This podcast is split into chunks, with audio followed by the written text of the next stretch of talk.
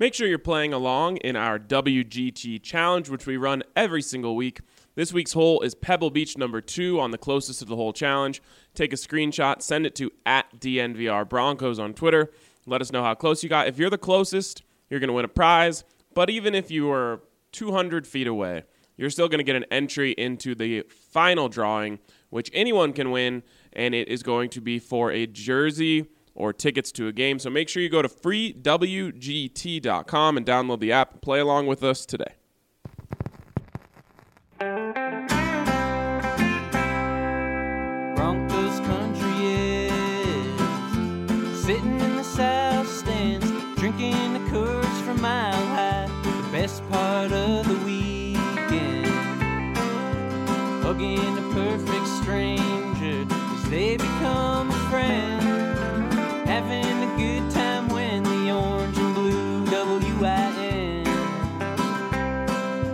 tuning in every day with the good folks down at D N V R. Well, Zach isn't quite here yet, so we couldn't make him sing uh, the intro song again. Uh, so we'll just have to settle for the uh, the secondary version when, in which the three of us sing D N V R at the end. Isn't once enough? No. I think it should be a daily thing from here on out. Oh, gosh. You really want to do that to the poor guy. Hey, I, I see. I think it's an opportunity for him to shine. If we keep letting him do it, he might get a record deal. That's a bold statement.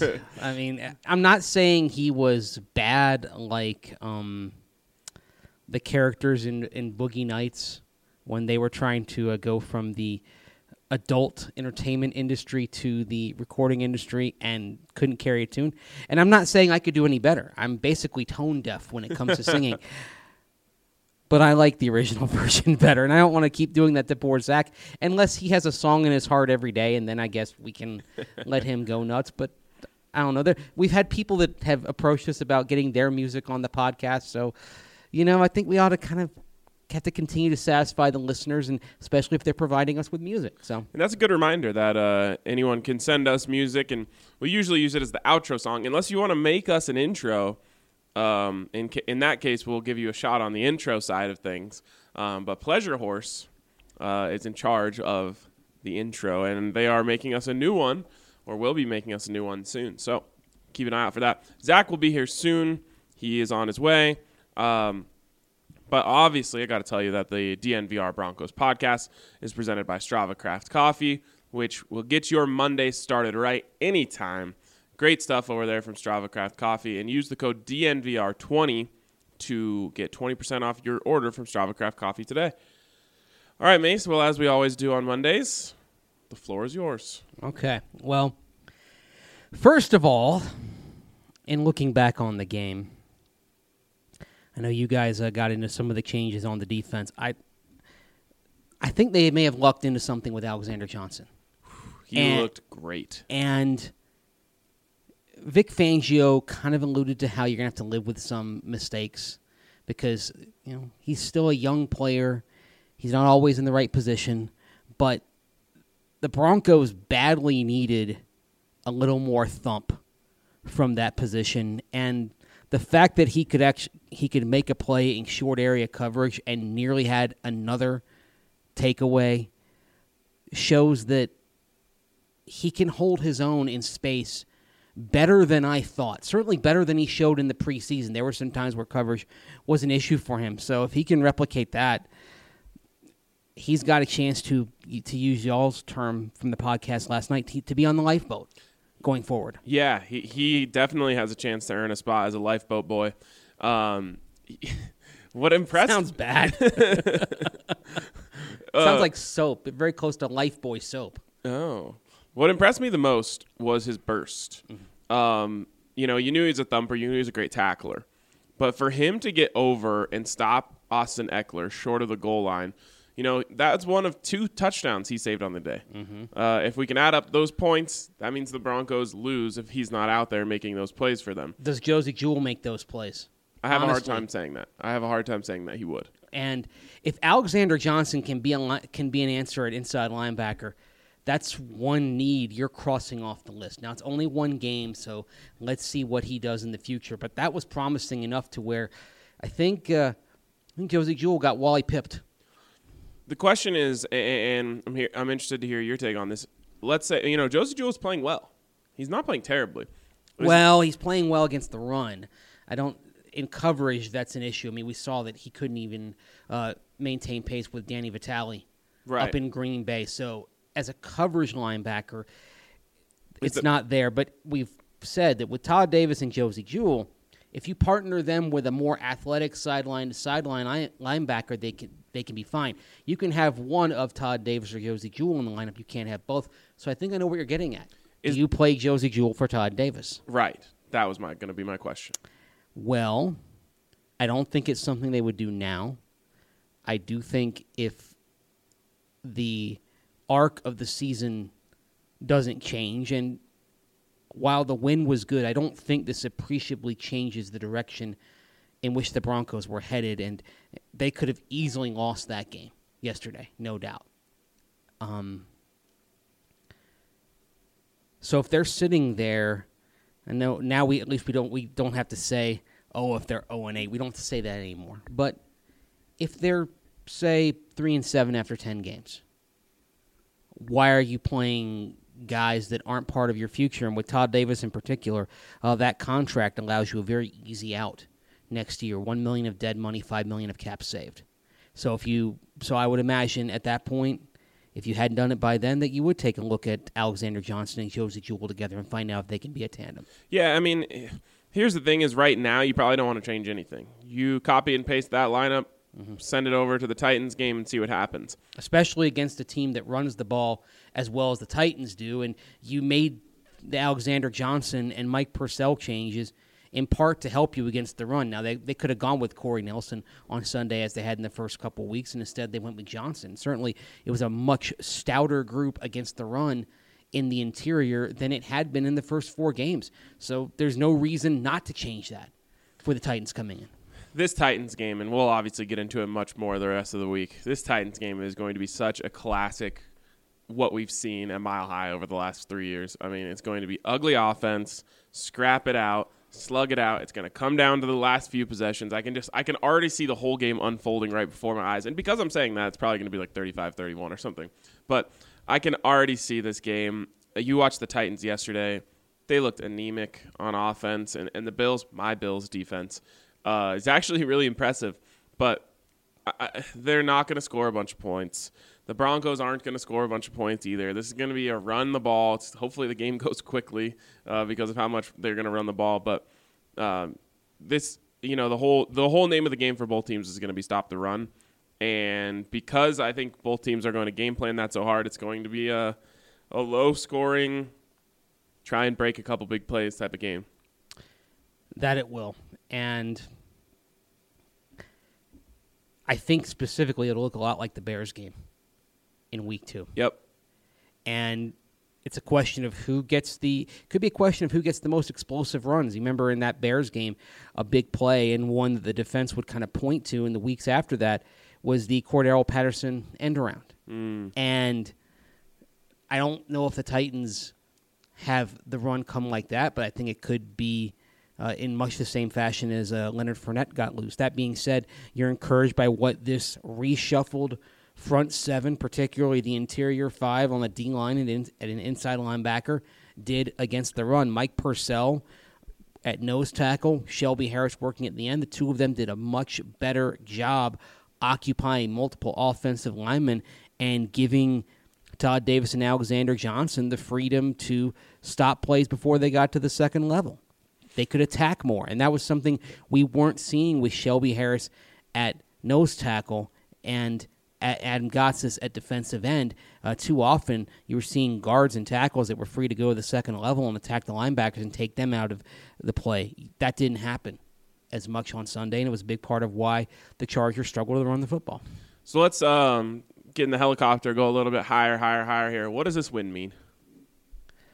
It means that all of us don't have to talk about the longest active losing streak in pro football.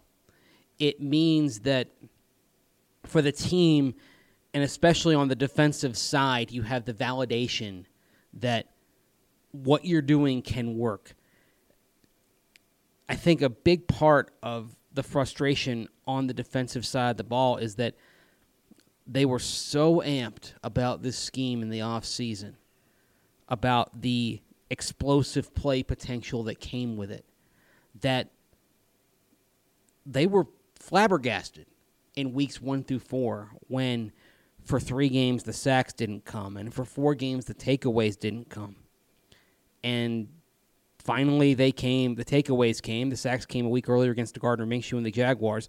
The takeaways came against the Chargers, and they came in bunch, and they came in bunches. And some of that was Philip Rivers, of course. He will throw some he will throw up some passes that will make you scratch your head, make you frustrated if you're a Chargers fan. That tendency has not changed over the years. But you've also got to make the play on it. And you know, as Justin Simmons told me after the game, you know, you had some tip balls that they just couldn't come up with in the first four games. Well, you had a deflected pass, Chris Harris Junior in coverage, and Justin did come up with the pass. Yep. On Sunday in Los Angeles. And then kind of to underscore how things finally got into balance, how this was a market correction, he fumbled it and the Broncos still got it back. Boy, oh boy, emotionally, if the Chargers had recovered that fumble at, that Justin Simmons had, oh, God. I think the Chargers win the game. That's how important that fumble recovery was, because I think if he doesn't, I think if the, the Broncos don't get it back, then it's just a deflation. They're going back out there, and they're trudging back into the huddle. Like, what do we have to do? Right.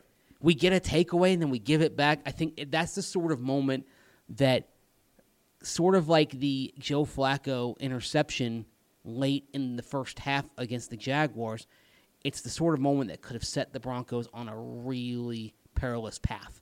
And it didn't happen, fortunately, for Denver. Here's what's interesting to me. Much like apples in an orchard.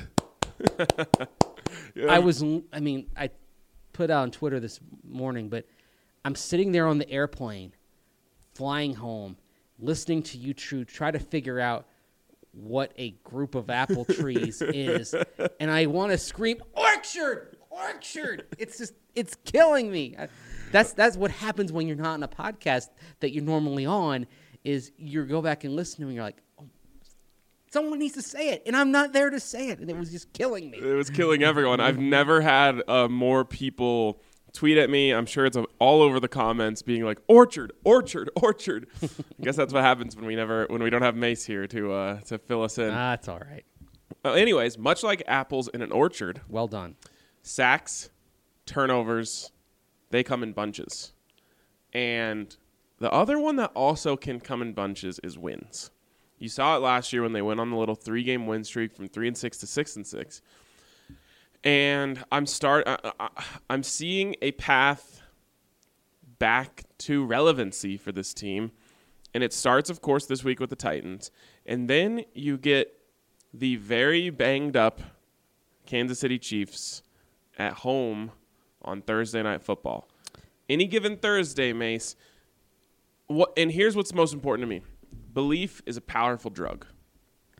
All it takes is this win on, on Sunday against the Titans, and they are going to believe that they can turn around and beat the Chiefs. Are they going to do it? Probably not. Likely not. A couple of reasons. Number one, Chiefs offense usually feasts on zone coverage. Number two, the Broncos cornerback complement, the depth is still pretty scary. And Bryce Callahan will not be back by that Chiefs game. One. Do you need to? Oh, no. No, we're good. Okay. Bryce Callahan will not be back by that Chiefs game. Um, Isaac Yiadom has not performed to expectations. Once again, they put him out there. Once again, he floundered yep. to the point where they put in Devont- Devontae Harris. Uh, Duke Dawson's holding his own, but there's still some raw moments. He had the pass interference penalty. Um, I don't expect we'll see Devontae Bosby for a little bit with that uh, cervical spine injury. You're, you're, you're relieved that he got on the plane, made it home. Uh, very quickly had feeling in all his extremities after that absolutely frightening injury. Like I told you guys on text, I don't know if I've ever seen a player uh, be put onto a backboard as quickly as Devontae Bosby was. But he won't be back by the Chiefs game in all likelihood. Um, so while the good feelings are wonderful, and it's nice to actually talk about a win for a change because it's been so long, I don't know if this is going to become something that is a winning streak. I think it may be at most two games here. Then I wouldn't say the bottom falls out, but reality hits the Broncos in the face. This is still a six and a five and eleven to seven and nine team. Well, look what the cat dragged hey. in. Zach is here. Sing, sing. No, I'm just kidding. uh, Zach Stevens in the building, and just to give you guys some imagery, it is October seventh. two thousand nineteen, the year of our Lord. And Zach Stevens is wearing a Hawaiian shirt. It, is he going to wear it on October the tenth when the high temperature oh. will be about thirty-five degrees? Let's just say I'm thrilled that the Broncos got that win yesterday because, Ryan, when you were gone last week, I promised that I would not wear pants until they won. You did? Did and you do that? That I did. I did. And that was right before I saw what this Thursday's weather looks like, where, yeah, it's going to be snowy and a high – Not not any higher than the thirties. I'm banking on the fact that just things will change between now and then, and that won't actually happen. It's only getting worse. Over the weekend, they said Thursday was going to be just a, a, a bit of snow. Now I saw today two to four inches, so we're trending in the wrong direction. Well, I appreciate you um, paying homage to the summer and its last dying days. It's uh, it's a winning Monday. You got to have fun, right? Victory Monday. I wore my light blue Uh, sport coat on Broncos beat this morning just because I felt like, you know what, it's a win. This is a nice happy color. Yeah, you're looking sharp. Thank you. you sharp, know, little, sharp as can be. And, and little Mace, Brooks Brothers shirt here. And Mace, I would expect nothing else than than the Braves. Game day. Gosh, looking brave. Thank you. Need need to find a way to win. Is it three one more or two one? They're up two one after a stirring top of the ninth rally in Saint Louis that was going on concurrently with the end of the Broncos game and being in the locker room, so I wasn't able to watch it. Like, here, what I knew when press conferences were about to begin is that Josh Donaldson had a leadoff double in the top of the ninth, and then I had to focus on everything else, uh, getting some interviews in the locker room, et cetera. And then I looked down at my phone because I realized I hadn't gotten an end of the game notification on my phone, so I thought, hmm. And I look and I see that they scored three runs in the top of the ninth. Look, F yeah! God. That's some oh, good censoring. That's Thank amazing. yeah, I, I. That's that almost might be like better than actually watching it. Just the surprise of all right. of a sudden you're, you're like you were you thought you were dead, now you're alive. And then first thing I did when I got back up to the press box before I. I went back and added some stuff to the post-game cold snack story was to go watch the video of yep. how it happened. Yep. And it was just as thrilling to see it after the fact as it was uh, during the game, I can tell you that. I was going to say that. I can just tell from the smile it was that thrilling. Yep. That's oh. what, uh, and not to go too far down this path, but that's what I love about this company is it is comprised entirely of people who are that passionate about mm-hmm. sports, yep. and and there's passion for Denver sports, but there's passion for, you know, just sports as a whole. Brendan Vogt, who just joined the team, was feeling the other side of that, right? As He's a Cardinals, a huge fan, Cardinals fan, diehard Cardinals fan. And as but, I talked, I've said, haven't you guys had enough? You had a couple of World Series in the last thirteen years. Spread around a little bit. Yes, exactly. um, but but I I'm not going to put anyone on blast here. I've talked to people in this industry who said, yeah, you know, when I get home from work, I never watch sports uh, because sports is my job. And I'm like, whew, what a terrible life. Uh, that's all I do when I get home is I watch sports, and then once in a while, Bachelor, Bachelor in Paradise. Why would you? Why, why would you do this if it's just going to ruin it? Well, right, and that's the thing is like it it, might, it gives you a little bit of a different perspective on that very team that you're covering. Mm-hmm. Uh, it's it's you, you you you live it differently after that. But my whole thing is like, why are you in this industry if you're not passionate about sports? Like, I don't want to, I don't want to read someone who it does who I can't feel the emotion no. from. No. So, anyways. Well, I think the other thing is the hours in this job can be excessive at times, depending on uh, what point in the year you're operating, and you've got to have the passion for it, I think, to put in that, that sort of hours. Otherwise, why not just have a forty-hour-a-week desk job? Right. Well, I mean, yeah. let's use you as an example yesterday. What what time did you get to the stadium? I got to the stadium at about uh, nine fifty-five. I was actually on the air on radio at about nine thirty Pacific time. Okay, so you clocked in yes. to, to work at nine thirty yesterday. What time did you put your head down on the pillow?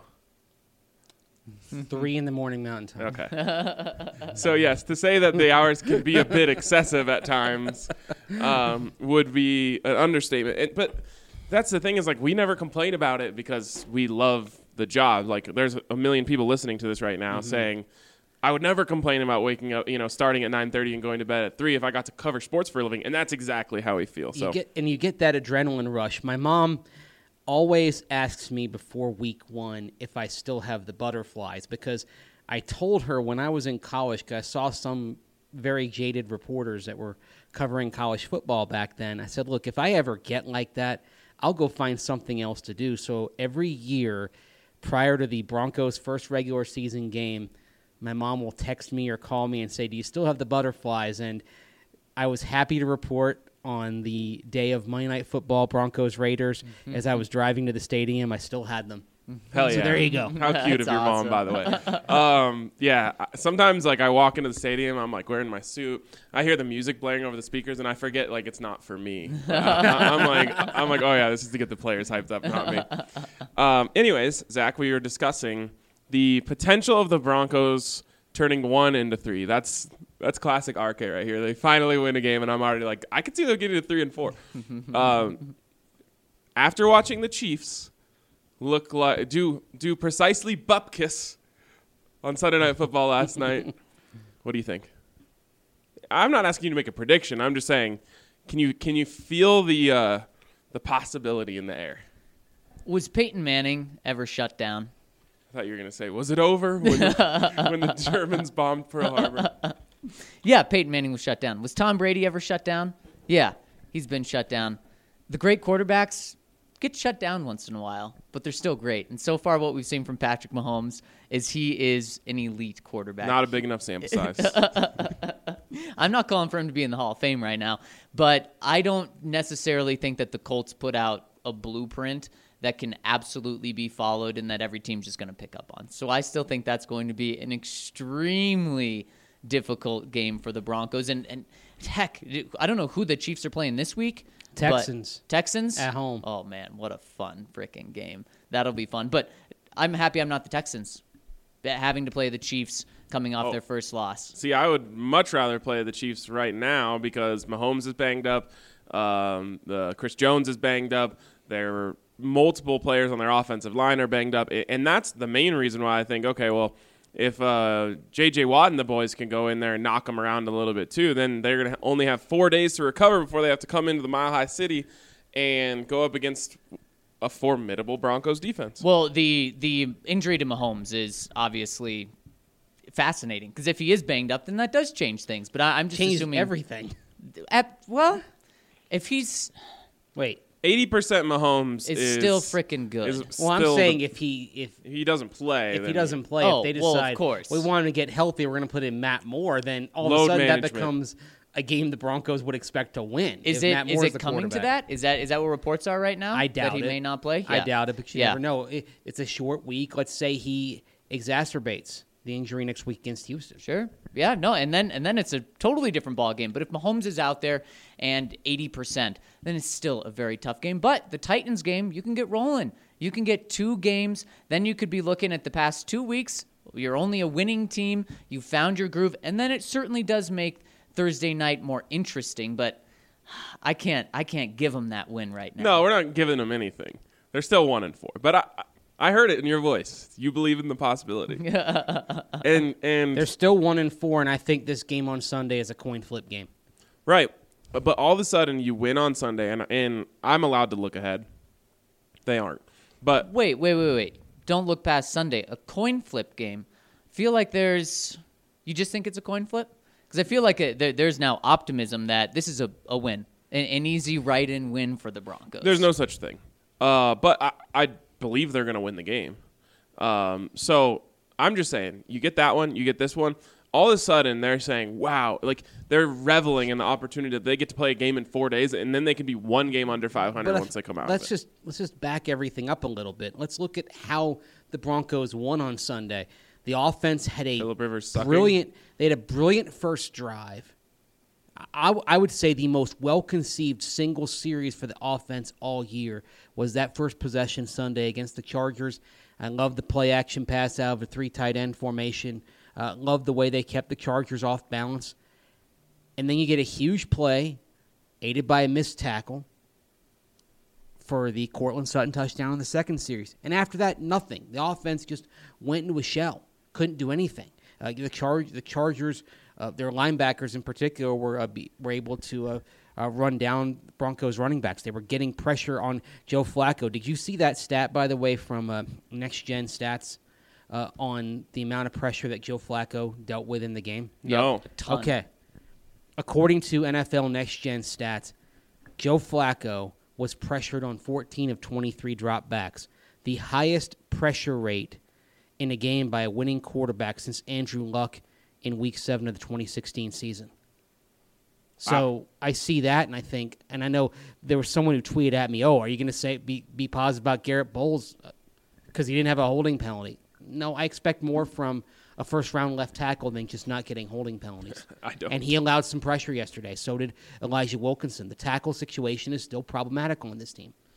Totally agree. I agree on all accounts. Uh, and I honestly think the main reason they won is because Philip Rivers was trash. The Chargers, the Chargers, as I put in my story, they they struck the match and they held the lighter fluid. The Broncos kind of did that to themselves in the first four games, and now they had an opponent do it to themselves. So that's why I'm my thought on where this team stands overall. It hasn't changed because of that win. It hasn't changed. One iota. It hasn't changed. Well, it's it's changed a little bit for me just because of, uh, of belief. And now these guys believe in the system. They believe what they're doing. And they can get it. Like, it, it's not one hundred percent.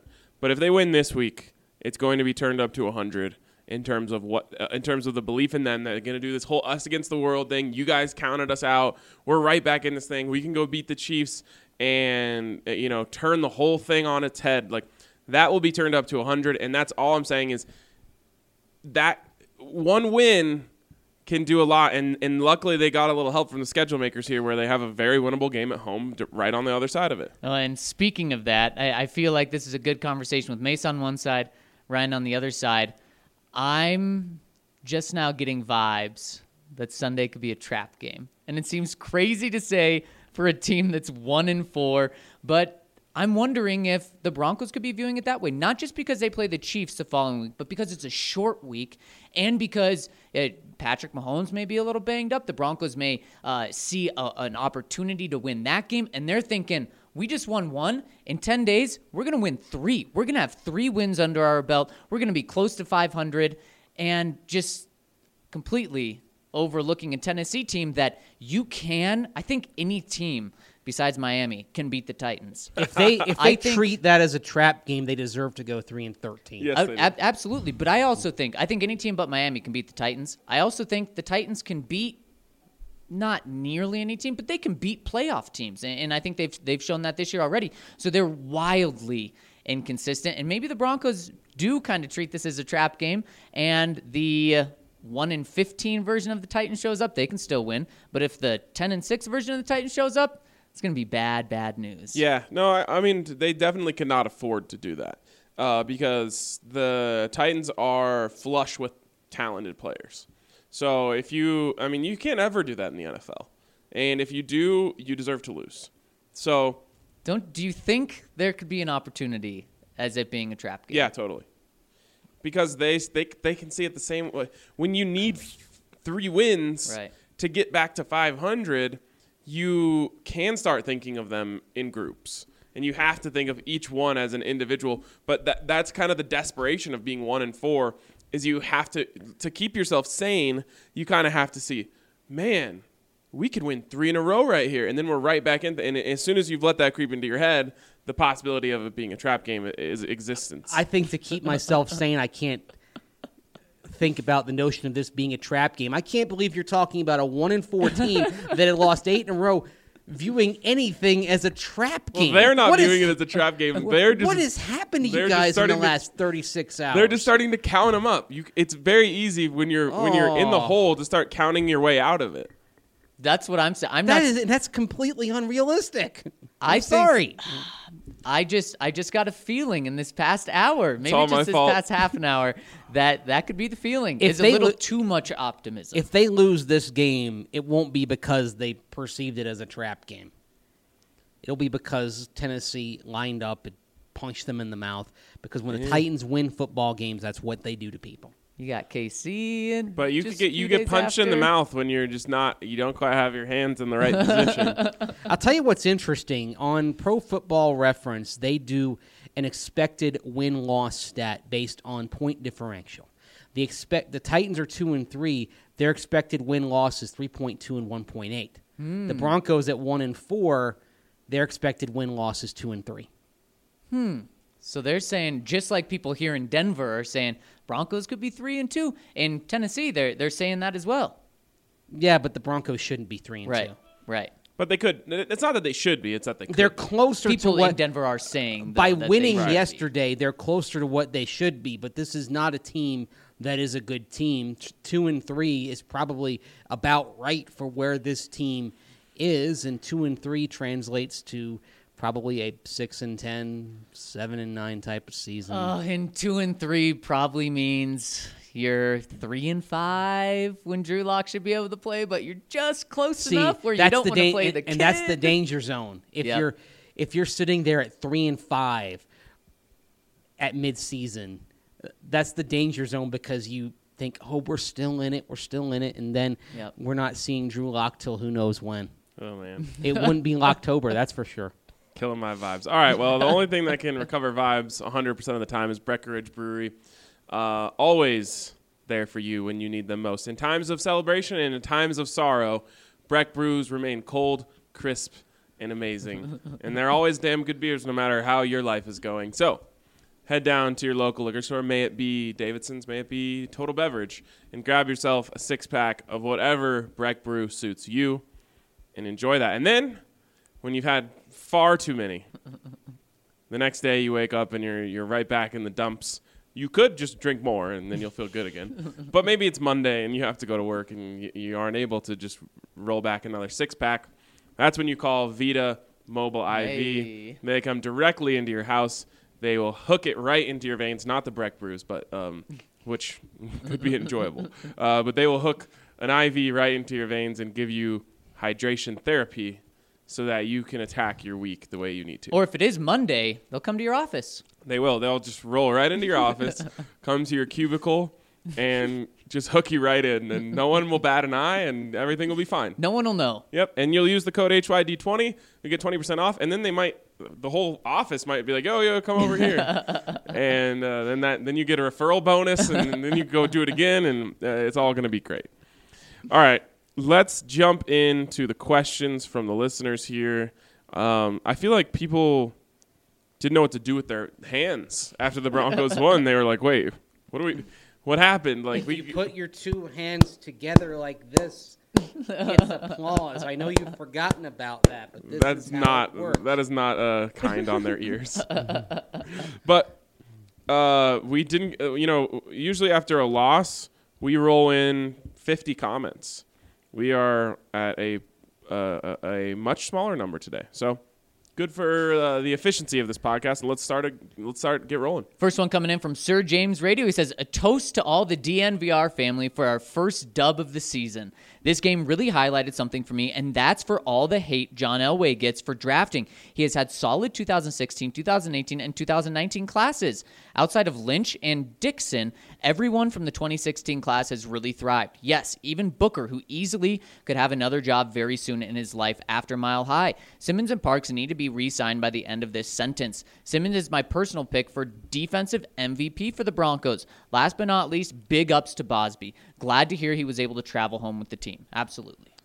Um, I don't think Some they're... Some things I disagree with. Well, let's start yes. with this. They're not re-signing both um, Parks and Simmons. Yeah. And it would not surprise me if uh, Parks moves on. Yeah, uh, unfortunately. Yeah. Um, and that could be a Shaq Barrett situation where, you know, he's always in a reserve role here. He goes somewhere else, he gets the start, and he balls out. Yeah, and let's look at that twenty sixteen draft again. Paxton Lynch, we know, is terrible. Adam Gotsis is, is trending in the wrong direction. And I know Vic Fangio kind of cushioned the blow a little bit when he talked about Gotsis after the game, saying that they had Mike Purcell up because they want to get better against the run. But uh, Gotsis being inactive for the first time in his career, that's not a good sign. And Very you, damning. Yeah, and you expected more from Adam Gotsis at this point in his career than he's delivered. Uh, I think they were hoping he could become Malik Jackson by this point in time in terms of a kind of a hair-on-fire athletic type of guy, and it just hasn't happened. Uh, Simmons, easily the best pick of the draft. McGovern is, is solid. That's a good signing. Janovich, uh, a good fullback. Riley Dixon. The problem with Riley uh, Dixon wasn't the pick. It's that you moved on from him too soon. Broncos. Right. Yeah. yeah. It, so not a bad draft, but the problem is those top two picks, Paxton Lynch and Adam Gotsis, uh, neither one of them. Those are supposed to be the easiest ones. Panned yeah. out. So, and the, it goes back to the issues that we've had uh, with John Elway's drafts, that he seems to be able to get day three and the undrafted uh, crew right, but uh, the top of the draft picks is something is a place where he struggled, especially from twenty thirteen to twenty-six to twenty seventeen. So, I mean, what's most important is the last two. You know, it, it's a what have you done for me lately league, and John Elway appears to have for sure hit on twenty eighteen, plus Philip Lindsay, which is like the greatest bonus ever. Um, And in twenty nineteen, off to a great start. I mean, Dalton Risner is going to be an all-pro yep. in his career. Yep. So, you know, just there, you you have done what most people can't do in a draft class, which is get a player of that caliber. Um, I'm going to say he's at least a Pro Bowler. The problem with saying he's an all-pro is that for the next decade or so, you can pretty much put Quentin Nelson and Sharpie in as an all-pro guard as long as he stays healthy. So basically he's fighting with a lot of other guys for one other all-pro guard spot. Fair enough. Uh, yeah, I mean, Sorry. there's not enough space. But I'm just the cold started, water of reality but today. But he looks like the, the Quentin Nelson of twenty nineteen at this point.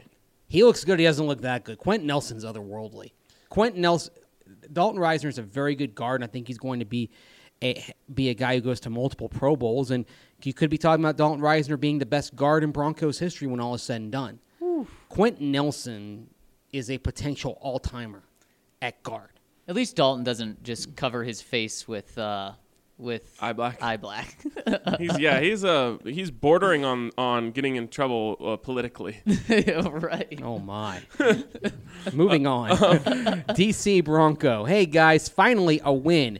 Question, was what we saw today from Alexander Johnson unexpected?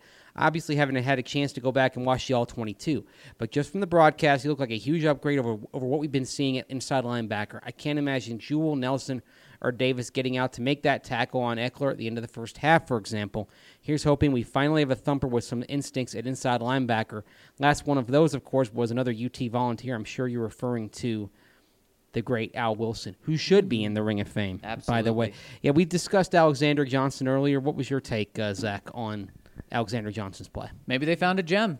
Maybe Vic Fangio is going to be able uh, to, to this. This will be his first piece at inside linebacker for the Broncos. I mean, how can you say anything negative about his first career start?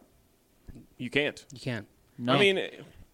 You, if you really wanted to nitpick, I'm sure you could find some minus plays. But overall... But you take into account that it was his first career start. Exactly. And the other thing with... The the, yeah. the biggest issue is that it, it took this long. I mean, okay, here's where I have the biggest issue.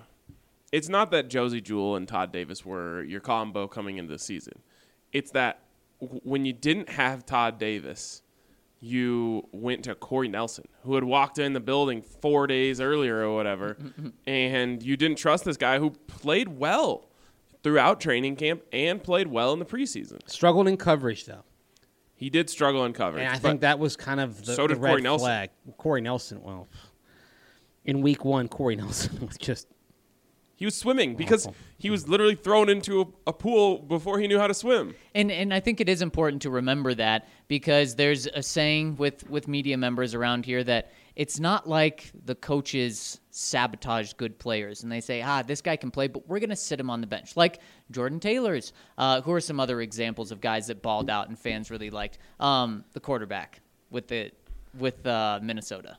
Oh, Kyle, Kyle Sloter. Sloter. Kyle Sloter. Those guys. Maybe the Broncos D'Angelo do, Henderson? Right. Maybe the Broncos do miss on those guys, but there's reasons why they don't play. They and don't it's, purposely it's, ever not play the better player. Exactly. So that is something to keep in mind. For sure. All right, next one here uh, comes in from D J C fifteen. A couple of things. One, fun thought exercise. Do you think a youth movement in G M positions is possible anytime soon and would be a good thing for the game, especially with the beginning of a youth movement in the coaching ranks? I believe that it would make new, younger coaches more effective uh, and believed in not having an age and philosophy gap between front offices and coaches. I think the youth movement's already underway at general manager for the, around the league. I think we're seeing we're seeing some thirty-something type guys. Now, the question is how much analytically is incorporated into that, because we saw Cleveland go whole hog into analytics, and uh, the results, to be kind, were mixed, although now you're seeing uh, what they're doing on the other side of that. It seems like there was some wisdom to what they were doing when they tore it down and uh, drafted and added those players in the course of that rebuild. So, yeah, it'd be interesting. I mean, I don't really... I don't think uh, owners want younger people around necessarily in in the front office, um, but we'll just see what happens. I Who guess. Does the owner talk to more, the G M or the head coach? You tell me. And well, it depends on the particular owner. I think it is possible that there are owners who would prefer to have an older general manager and then could live with a younger coach, in part because the head coach may report to the general manager if that is the organizational structure that they have, and may regard the G M as more of a confidant than the head coach. Yeah, I think it all comes down to each individual owner, because I, I agree with you. I could see an owner of a two to three billion dollars franchise not wanting to turn the keys over to a thirty-five-year-old. I could also see an innovative owner wanting to do that. Yeah, it'd be interesting. Um, the one thing is the owners are going to start getting younger, because all of the owners are so old right now that, sadly, uh, we're going to start losing more and more. I mean, we've already had, what, three in the last one calendar year? Three since the beginning of this year, right? We had uh, the Spanishes last year, Pat Bowlen, Bill Bidwell. But also, know this, look how involved were any of those owners toward the end of their lives. The torch had really been passed, and you know, Dean Spanos is running the Chargers, Michael Bidwell is running the Cardinals and has been for quite some time. And, of course, uh, Joe Ellis and the Pat Bowlen Trust have been running the Broncos since twenty fourteen. So while you know, you mourn the losses of that, of those lives, of those owners, at the same time, they haven't been involved with their teams in quite a while. Right, but if if just in general, you know, the average owner all of a sudden is in their Paul Allen fifties and sixties. Paul Allen is an owner who died in the last twelve months who was reasonably involved. He let his football people and their business people do their jobs, but uh, was still a presence right around the Seahawks. But Brittany Boland, all of a sudden, you know, you've got an owner in their thirties. Um, you might just see a, a, just a youth movement generally in the N F L because front offices and, and owners are getting younger. All right, he goes on. My biggest issue with the N F L is uh, with the rules in the N F L is twofold. First, they are giving defenders a foot-sized windows to hit insanely fast, agile, moving targets, as well as the case of roughing the quarterback rules. They are asking them to defy physics a lot of times and do something that could hurt themselves to avoid potentially hurting a quarterback. And we actually did see someone hurt themselves doing that last year. The second part is the double standard they have with the rules. Now, Burfict is a trash person and a dirty player, but, for example, Doyle, along with so many receivers and running backs, equally lower their head to initiate contact with defenders all the time, but only the defense defensive players get called on it. Well, Burfict is a trash person and a dirty player. Um, going on, it says Steelers safety Mike Mitchell has a great interview last year on the subject. As a wise man, a k a me, once said, when you have part-time refs, you get full-time idiots. Last thing is Kareem is a beast and showed why heart and hustle is everything. That goal line forced fumble was all a heart play. And isn't Theo Riddick supposed to be on I R and not playing cornerback? Yes. Well, I got I got mm-hmm. to the bottom of this. Theo Riddick has changed numbers to number twenty-one. So when Sua Cravens was cut, He took Sua's number. Now Devontae Harris wears twenty-seven. Look at Zach with the scoops. Will, will, will Theo Riddick yeah, actually we... wear that jersey in a game? That is the question. Could you imagine? What if he's here? Did he have four practices? I thought it was... Three? He came in on a Tuesday, I think. And he got hurt during that game, that Which first is, game, right? But that game Saturday was like... Friday? It was a Thursday, but oh. it was the following Thursday. Because, so, remember they kind of eased him back up. And I think he was taking part, for example, in the... Uh, I think he got hurt the same week that he joined the roster. No, because remember he um, he practiced in that Sunday practice when they came out of the Hall of Fame game. Was that his first practice? Uh, I, so, it doesn't matter. So it, here, here we go. Let's say he pra- had five practices, which I think is being generous. We'll include the game in there. If he doesn't come off I R, he okay. made half a million dollars per Per time he stepped oh, on a field. So, he, yeah, because the Sunday practice was the day he officially signed after the Hall of Fame game. Mm. And then I think he had, was it two more practices that week? Like mo- They went Monday and Tuesday. And then they played and Thursday? And then they played Thursday. And then he got hurt. Not, not, not a bad gig, huh? Unbelievable. Good work if you can get it. Next one coming in from... Uh, Kodiak No Fly Zone says, "Hey fellas, I've been waiting to comment for a few weeks. Despite all the tanking talk and firing Elway, Vic is a terrible coach, blah, blah, blah. I agree the past four weeks have been rough on every fan, but for real fans, and I mean real, like the damn good supporters of this pod, we all hung in there silently waiting for this game because we all knew it would be It would be the youth to carry this team, guided by the veteran presence. Vic has done an amazing job adjusting on the fly. He is moving the chess pieces where he needs to, and he's hitting them. We might not win the Super Bowl this year, but I haven't seen a twelve and four team miss the playoffs yet. I'm keeping it optimistic until I can't no more. Can you guys argue the fact that Vic is critiquing the team in subtle ways for to better ways...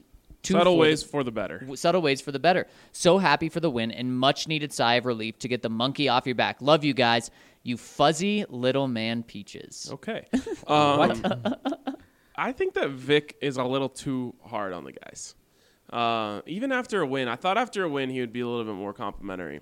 But he had something negative to say about everyone. um, you know, Alexander Johnson, oh, it needs to be more consistent. Philip Lindsay, it needs to be more consistent. I just, I just want to see him say, like, he was the difference for us. He was amazing. If he plays like that every week, you know, we're going to be great. I love that. I love that Vic is hard on him because they're one and four. And I think that type of mentality is what allows for Sunday not to become a trap game. I just game. think you can grind down a little bit. Like, I just, I, I think you need to uh, just be a, a, a little more complimentary at well, some point. Sometimes what happens is guys start thinking, okay, what do I have to do here? And they, and over, then they start overdo it. Turn, turning the coach out. That's something that's a little bit of a concern, I think, in some pockets of the locker room. Well, I think frankly. that's that's why Vic is going to get his guys in here, and it's going to take a few years to fully have all those guys. And I think right now he's finding out which of these guys responds well to him. Fair enough. Fuzzy little man peaches, though. That's, uh, that's interesting. From Coach Tobin, we beat the San Diego Chargers. I'll always call them that because I don't respect them. Good, wow. Tough road win with more to work on. I'm excited about the new pieces Vic put in and hope they continue with what is working. Looking at our past opponents, is the Raiders' loss so bad now? Also, did the Colts lay out a blueprint for the rest of the league for the almighty Chiefs? I Wasn't still... it actually the Lions who laid out the blueprint?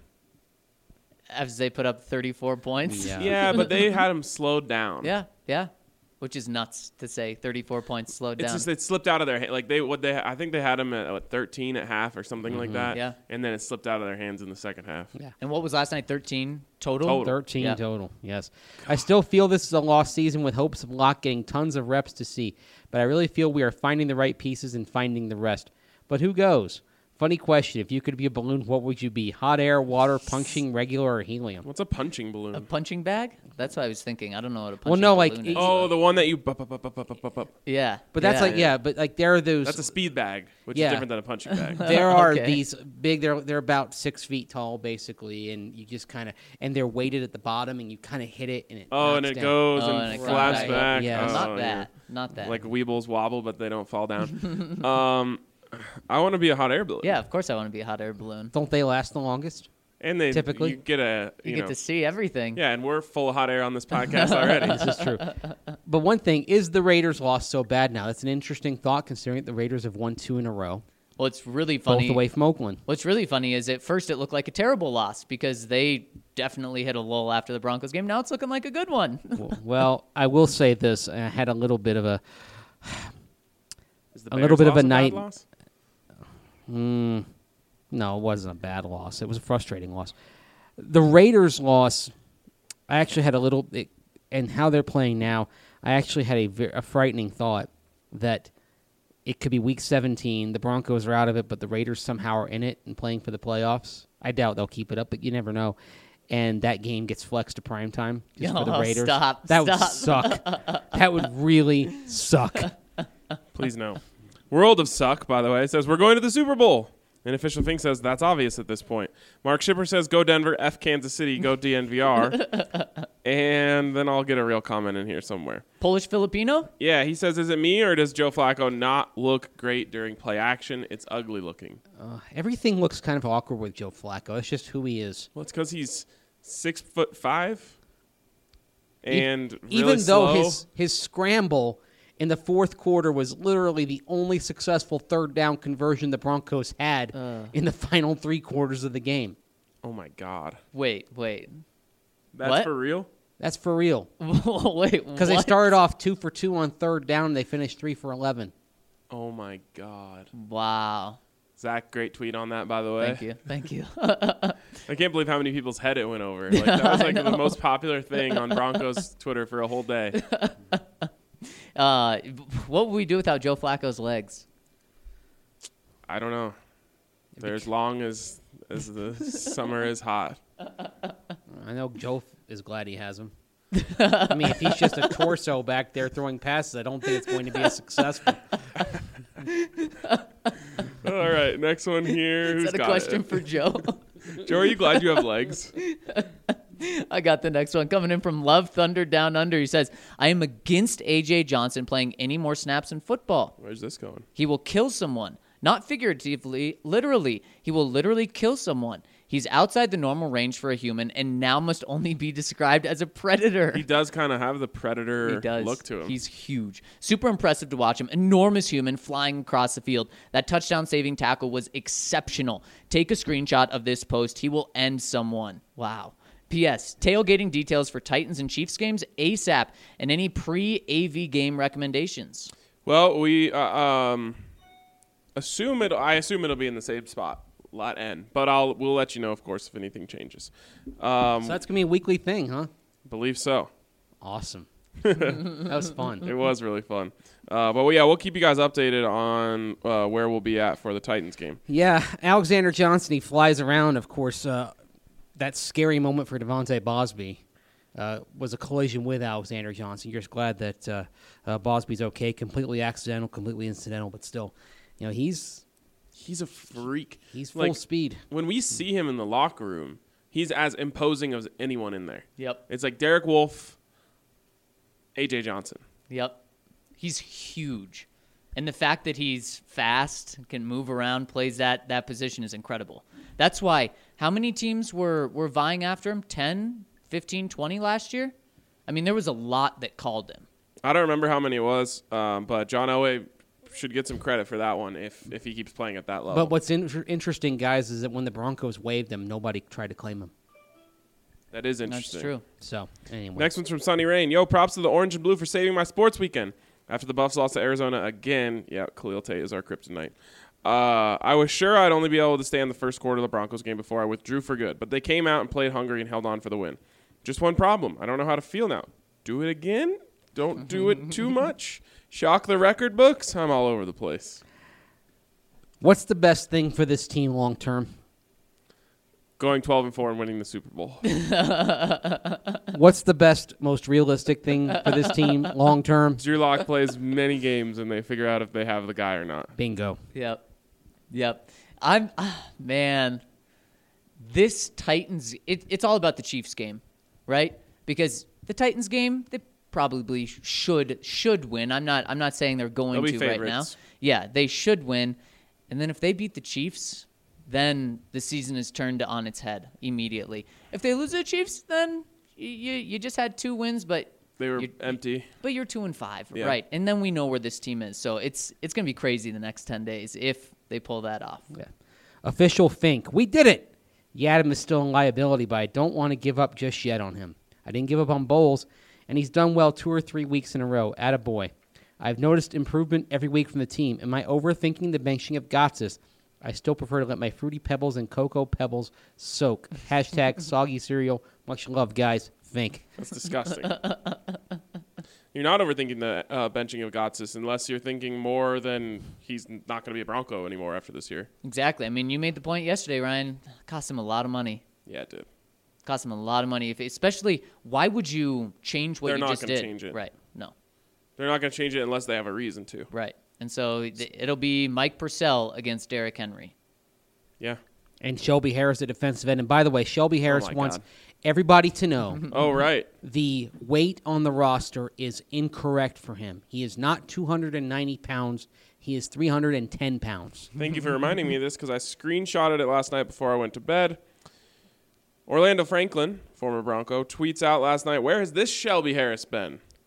Shelby Harris responds. Yo. I've been playing Reed Knows. That's not what I do. Mm, if only, as if that wasn't obvious enough. Yeah, if only yeah. we knew that and had said that this year. But, I mean, we could feel it. He wasn't in his natural spot. He wasn't happy. He wasn't playing well. You move him out there, all of a sudden he's a pressure machine. Yeah. Yeah. Weird when you have a guy. Still, if he's three ten, Mike Purcell is listed at three twenty-eight. And he's probably about ten pounds bigger than that. Exactly. So that's thirty pounds that you get additional in the Maybe middle. Maybe even forty. Right. From Iceman, hey, boys, always great to hear. Always great to beat Phyllis and the Chargers. Two apples grow in orchards. Yes, many people have pointed that out to us. Three is for Mister B.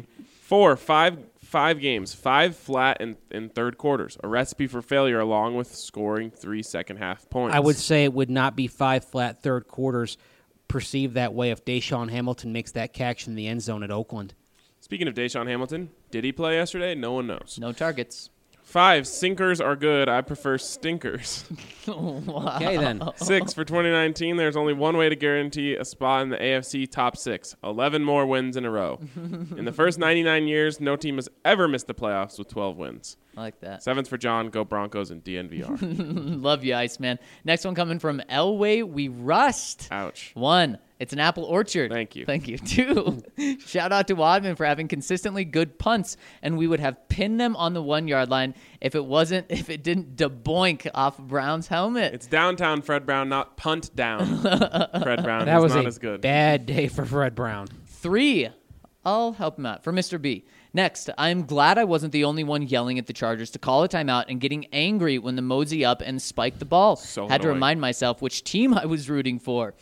Glad Bosby is going to be okay, but holy Andrew Mason, Yiadom is not good. I agree that Andrew Mason is holy. Six, I wish we could have more games commented by Romo and Nance. They were fun to listen oh, to. All terrific. You got to do is win, and then you can get them. Romo yeah. sounded off. Yeah, I think he. They in the N B A they have a saying. It says the L A nightlife is undefeated. I think it got him. I think it got him. And final one. Did you guys? Did you guys do any superstitions differently this game, other than the other games? If so, keep it up. Uh, what did we do, Zach? I can't think of any differences from the Before Oakland the game. game. Yeah, I don't know. You didn't eat a Hot Pocket. I didn't eat a Hot Pocket. Maybe Hot Pockets really uh, drowned us all. So you can continue. We, uh, yeah. There's that's the only thing. Okay, I, I can speak for myself. Um, I wanted a souvenir cup, and they only came with uh, cocktails.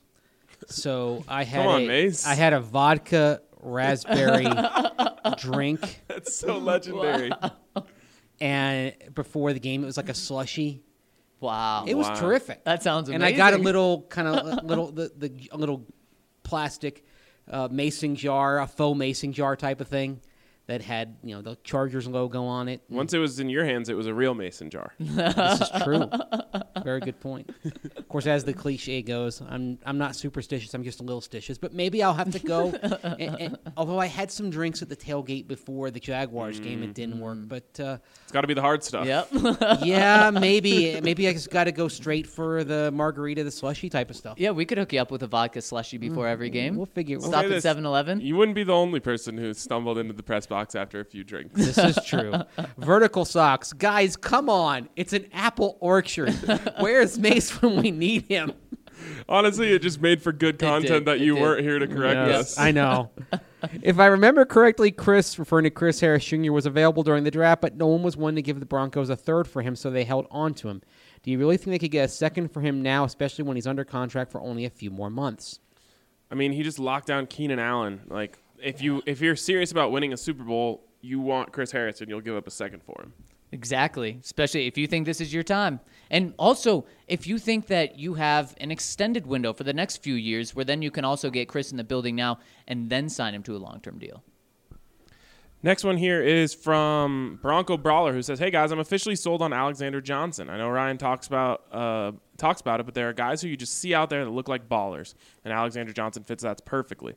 The dude looked huge out there, and uh, but clearly isn't just a run stop- stopper. I think he's going to be a monster as this team continues to give him a shot. I have mixed emotions about this because this was very uh, this was a very beat-up Chargers team, and it will take us pulling out the win against the Chiefs for me to be sold on the season, but it just feels nice to finally get a win.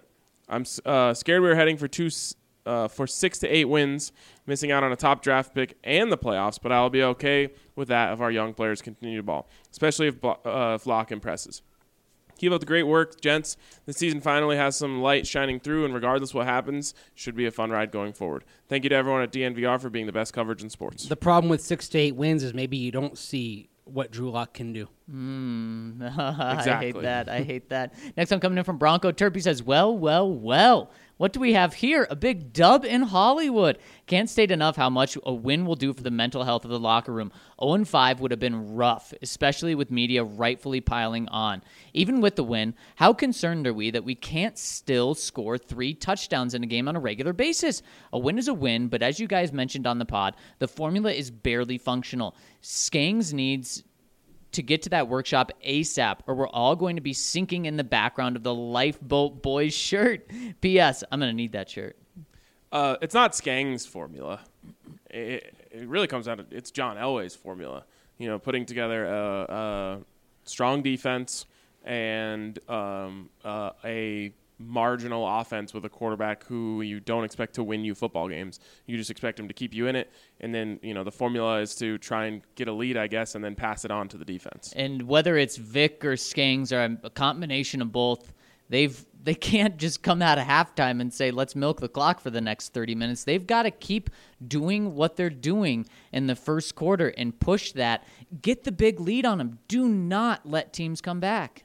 Also, I have to pour more cold water on this, but you're icy today, yes. Mace. Last week, you put up twenty-four points against Jacksonville. Most of them come in the first half. It's a Jacksonville defense that didn't have Jalen Ramsey. Yeah. This week, you put up twenty points on offense, do absolutely diddly poo in the parlance of Jim Mora the Elder after that, and that's a Chargers defense that doesn't have Melvin Ingram and doesn't have Derwin James. Yep. A, a banged-up unit. So, yeah, the, it's not there. It's not close to being where it needs to be. Um, there are some promising moments. I like the downhill push that they got uh, in the run game at times yesterday, but it's still a unit that's just a long way off. Mace, this next one is for you. Of course, Count Falacula. Gents, this win, while perfectly cromulent, is but a gratuitous Band-Aid on a wound that requires a tourniquet. The bleeding slows for a week, but our dressings will soon again be soaked with, with the sanguinity of orange and blue pas- plasma. I do not take for granted a win, but alas, we need a major transfusion. I've fallen victim to fool's gold before, the Joseph era, but I won't be caught starry-eyed falling in love with this chimera of a victory. The Broncos need a rebrand, and we all know what that means and who that indicts. Love the Count. Mace, let me just first We're kind say of that on the same page, the Count nine. I'm thrilled say. that you read that one because that would have been tough. Next one's from Bronco Born, Bronco Bread. Here's to the floaters. I really did forget what a win on a Sunday felt like. What makes it win even more sweet is that I believe to uh, I believe that caused Philip, my least favorite player ever, Rivers, a career-losing record against the Broncos, thirteen and fourteen. I hope we make it thirteen and fifteen. I'm happy that we proved we're not perennial losers. Did everyone? Uh, did anyone see how Joe reacted to the big Cortland T D? I, just, I have a conspiracy theory going with my friend that Joe truly doesn't want to win this season. He very possibly just wants a season where he can make his money, not really break a sweat, and ride off into the sunset of mediocrity. I wish I had paid more attention from the press box to Joe Flacco's reaction. I was focused on Cortland Sutton and everyone at that end of the field, at the south end, uh, or at the north end, problem, pardon me, celebrating the score. I so. assume you're a, a little tongue-in-cheek here, Bronco-born, Bronco-bred, but I can guarantee you there's not a single person in any professional sports league that ever sets on the field not wanting to win. Joe's got about mm-hmm. twenty-one million reasons why, or what, forty-five million reasons why to win this year. Right, yeah, I mean. But I think people do want to see some more fire and celebratory uh, enthusiasm for sure. We've, and we've talked about that throughout as, the first as we saw last week. Throughout the first four weeks, but in the end, it's not it's not Joe Flacco not caring about winning. It's just the way he is. Right.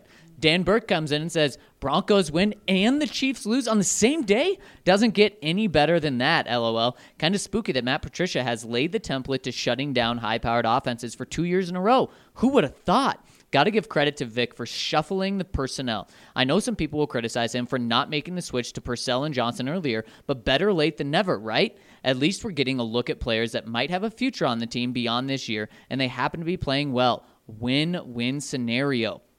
I was on board for retaining Gotsis as a depth piece beyond this year, but does his benching signal that he's not in the team's plans moving forward? I know Vic was pretty vague about it and said that next week could be different, but the writing's got to be on the wall, right? And I can't imagine Gotsis feels too happy about this being made in a contract year. Vic was vague about it on Sunday. He was not vague about it at his press conference on Monday. Clearly, uh, Purcell is going to continue to start nose tackle, and Shelby Harris will work at defensive end, and there's only room for five defensive linemen on the active forty-six man roster, so do not expect Adam Gotsis to be up. Gotsis to be up on Sunday. Yeah, I mean, technically you could move in Gotsis for DeMarcus Walker or something along those lines, but you mean run stuffing tackle for loss DeMarcus Walker? Yeah, he's playing. he, he's making a play in every game. Yeah, mm-hmm. It's a good start from Abu Dhabi Potty, Patty, Patty, Potty, Abu Dhabi Patty. Abu Dhabi Patty. It's actually Abu Dhabi, but yeah, yes. That's what I thought. I was trying to keep the rhyme going. uh, finally win. Nice to be able to stay up till four a.m. with a smile on my face, then a scorn of what the F just happened. Do you guys think that John Elway's negative bias towards players from Alabama might have to change? I know it's been reported that he feels their players go through a tougher time physically than players from other colleges, but after the signing of Kareem Jackson, mm. who is such a stud, who played extensively at Alabama and has many years of N F L play under his belt, Um, has been such a success so far, surely he needs to reconsider his outlook. I mean, it seems ridiculous to me that you'd automatically blacklist players from Alabama when they obviously recruit and develop such incredible talent to be studs at the N F L level. And they win all the time. Like, all the time. Aren't these the type of players we need? Yes. see, see, see, I don't believe in I, I don't believe in dismissing a player just because of where he comes from. That being said, I mean, look, you ought to think more highly of colleges that produce that have a, ten, a tendency to produce players at specific position groups and say, oh, the chances of success are greater from this school and from another school. It must be something in their coaching. I mean, Alabama, for example, is producing high-level wide receivers. The first-round receivers that Alabama produces are ballers. We're probably going to see two of them in the draft in twenty twenty. Here's Think long and hard about them. Here's what I think, though, is it's not that John Elway is completely against getting players from Alabama. It's that he uses it as a tiebreaker. And so when when he's, you know, down to two guys and one's from Alabama, he says, well, you know, the other guy has less tread on the tires. I don't know. I think it's a, I think it's a deal breaker.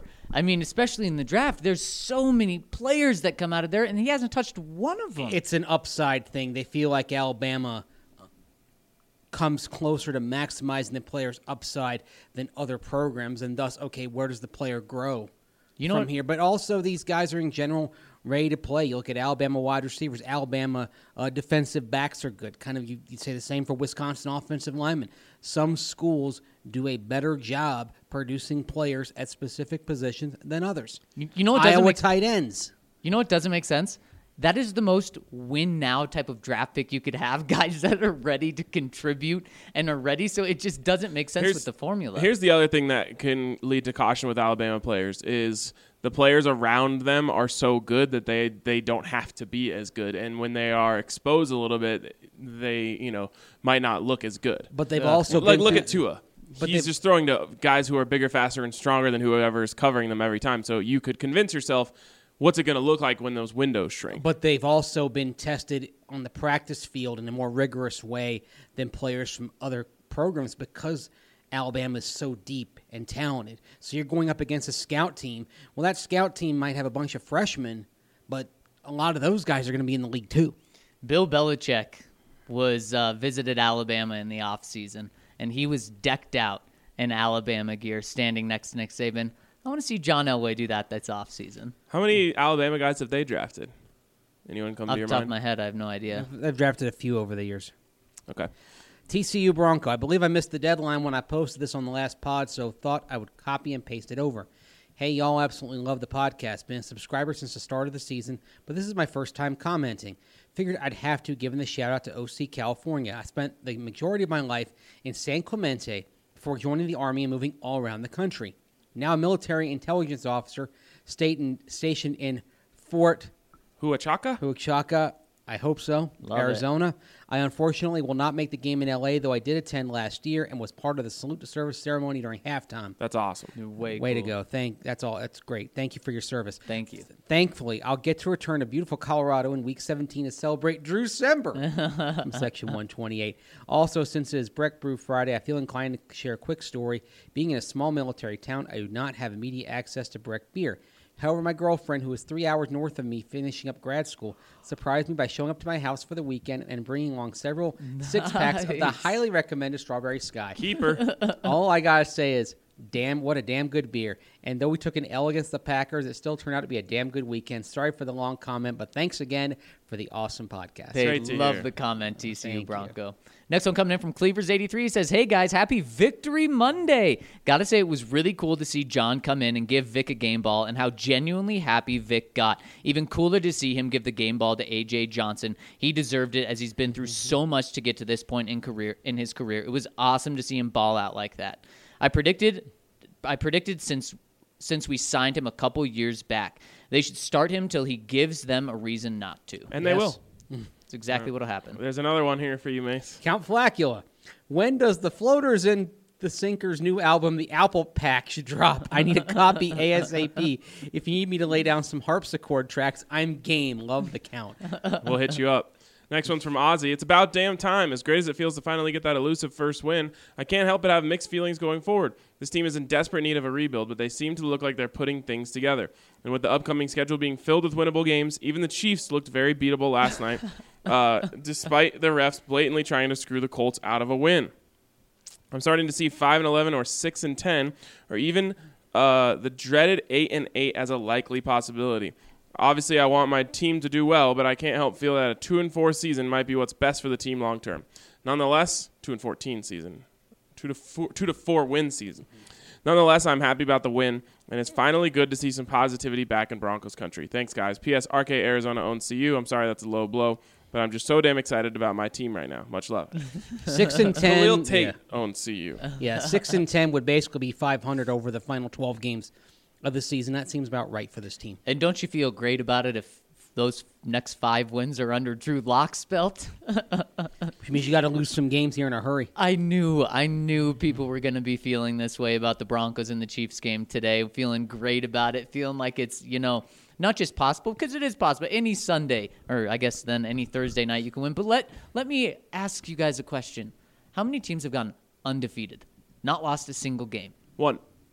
One. Now, what about in the regular season? Two. Two. Two. So it, it, every team is pretty much going to lose at least one game. The Patriots will pro- at least actually Patriots may not lose a game this year, but the Patriots will probably lose a game this year at some point too. And it doesn't mean that they're a bad team and falling apart just like the Chiefs. And, you know, upsets happen. Yeah. Every time you talk about, oh, the Broncos being the Chiefs. I remember years ago as a twelve-year-old lad in Tampa watching the Bucks at three and ten face the eleven and two Buffalo Bills. Ooh. The final score, Tampa Bay ten, Buffalo five. The only ten five final in the history of the National Football League. What a fun game. Oh, it was. Oh, I didn't care about draft position at that time. I had a blast, even though because the Bucks won two out of three that year, they slipped out of the top few picks of the draft and thus were not in the Troy Aikman, Barry Sanders, oh, Deion Sanders oh, sweepstakes.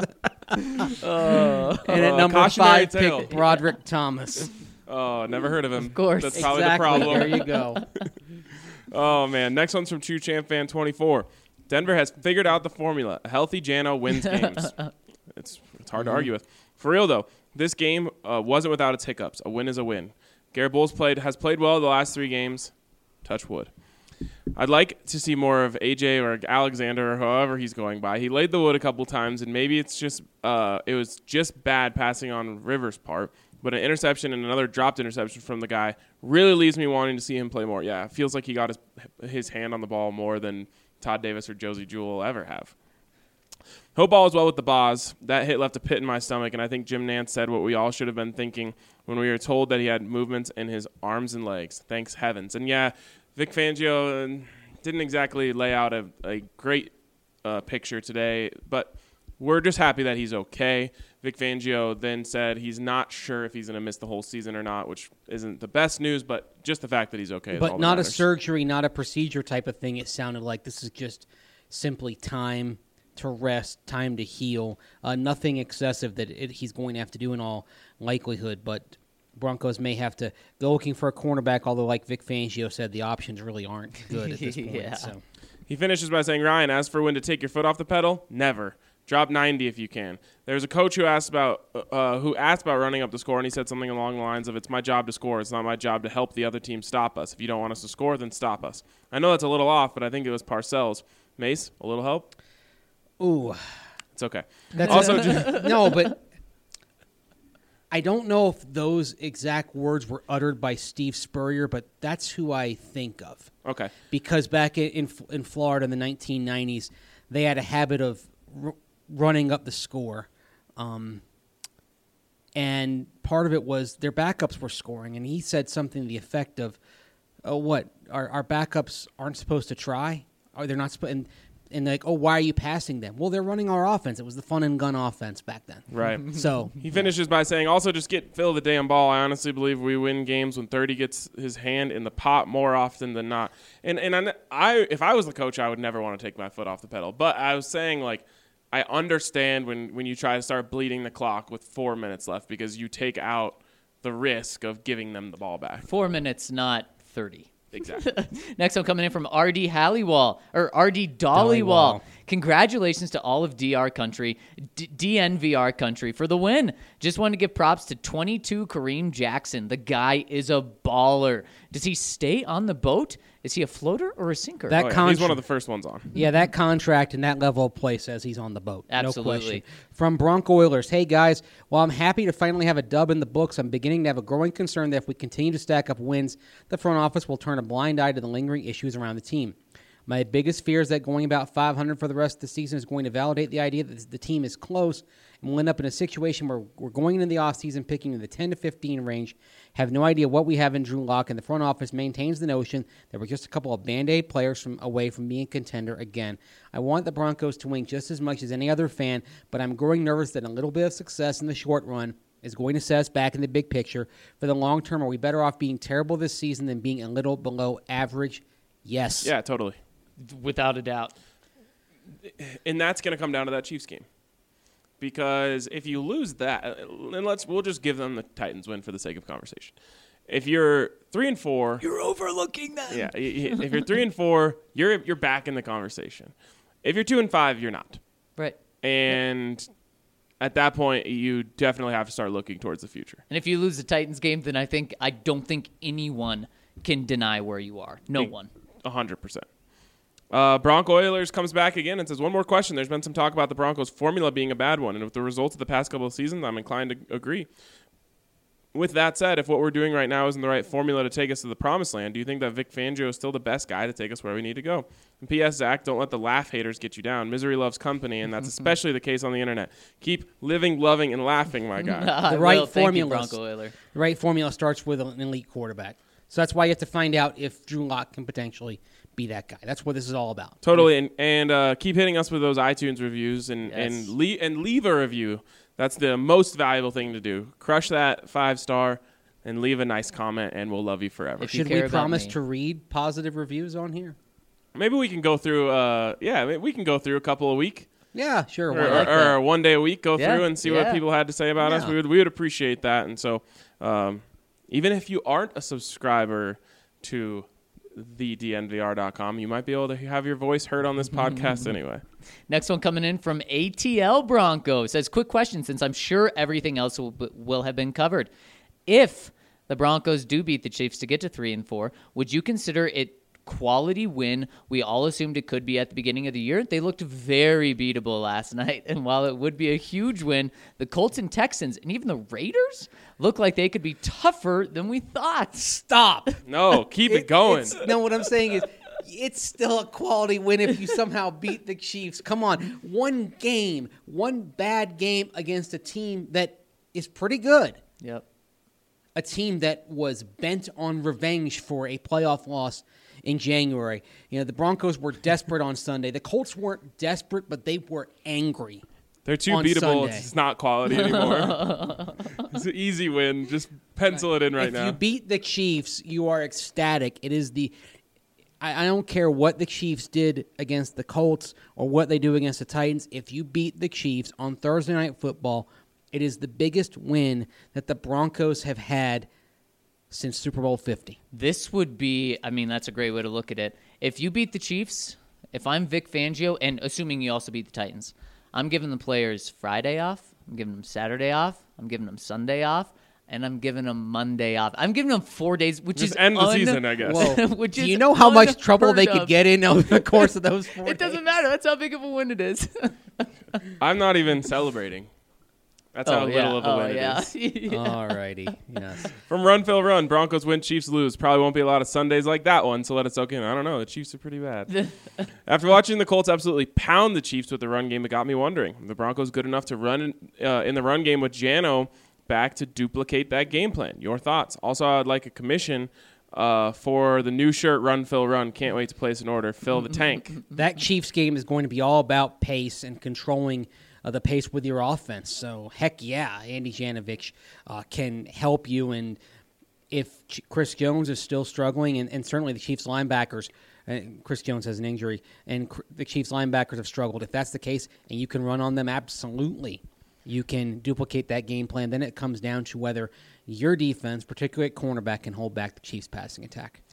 Couldn't agree more. Um, and the last one here comes in from Bad one eighty-eight. He says, my dudes, all I've been hearing the last two weeks on Broncos Twitter is if V J's the coach and he went oh and four, the fans would be losing their mind. Well, Vic isn't Vance, and it's very clear why we, Broncos country, should be more patient with Vic and let him leave his mark. Do you fellas remember when Vance promised us all that lineup changes would happen midway last year during our losing streak, and it only turned out to be that he swapped McGovern and Garcia?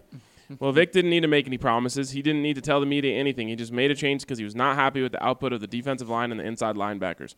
It's the kind of coach that we need. I mean, there's uh, the two lineup changes may, he made for us had a huge impact on the game. Vic, keep this up. We are riding with you. P S. A J had the best inside linebacker game I've seen for us since Wood, uh, since Wesley Woodyard. Your boy, Bad One. It's a bold statement. Yeah, you're kind of skipping over Danny Trevathan, who had some really good and games. Brandon Marshall had some really good games as well. So let's just hope he can be the next great linebacker from Tennessee to play for the Broncos, right? Just like Al Wilson. Yep, my man. Well, before we get out of here, we want to give a big shout out to a awesome local business, which is the Denver Rubber Company. Um, they're the most reliable partner for all of your long-term part uh, for all of your long-term projects. And since nineteen seventy-two, D R C has provided the highest quality products from custom die-cut gaskets to molded rubber, to custom contract manufacturing and custom hoses. D R C offers innovative solutions to serve a diverse line of industries, including aerospace, pharmaceutical, construction, medical, military, electronics, and so much more. An I S O-certified company that will work with you from the design to the final product that is both cost-effective and will meet your requirements. If you're in need of a custom design material for your project, or if you have a deadline to make for a large order, do not hesitate to call the Denver Rubber Company at one eight hundred two five nine zero zero one zero or visit them at drcfirst.com backslash DNVR and make sure you tell them who sent you. All right, guys, thanks so much for tuning in. We'll catch up with you tomorrow on the B S on the D N V R Broncos podcast. It's getting me down, waiting up for you. 'Cause I could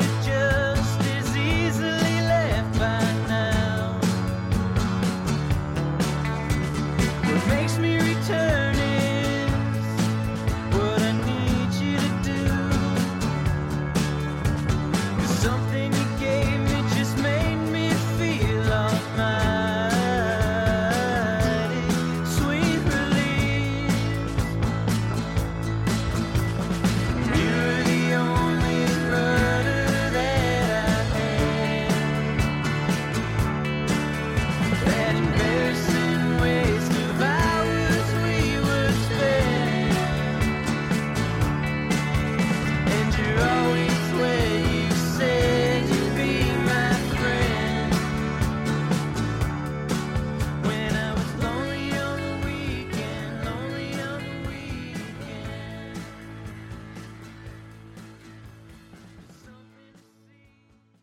Green Mountain Dental Group is a family-owned business that has been a staple in Lakewood for over forty years. Whether it's cosmetic, oral surgery, or preventative dentistry, at Green Mountain Dental Group you will find nothing but the best. We have chosen Green Mountain Dental and will continue to attend Green Mountain Dental because of the superior care that we receive from them. Their facility is amazing, and above all, it's the personal touch that we receive from the people there, including Doctor Ben Junior and Ann and Mary and Sherry and Marie. They've known me, well as my husband, my children, and now my grandchildren, and are just incredible with all of us. That was Annette. She's been a patient at Green Mountain Dental Group since nineteen seventy-six and truly loves their service. Never did I think in nineteen seventy-six how blessed we would be to recognize the people at Green Mountain Dental, and are so thankful that they have been a part of our lives. For all new patients, Green Mountain Dental Group offers free teeth whitening trays when you schedule a cleaning, x-ray, and exam. Just mention B S N Denver.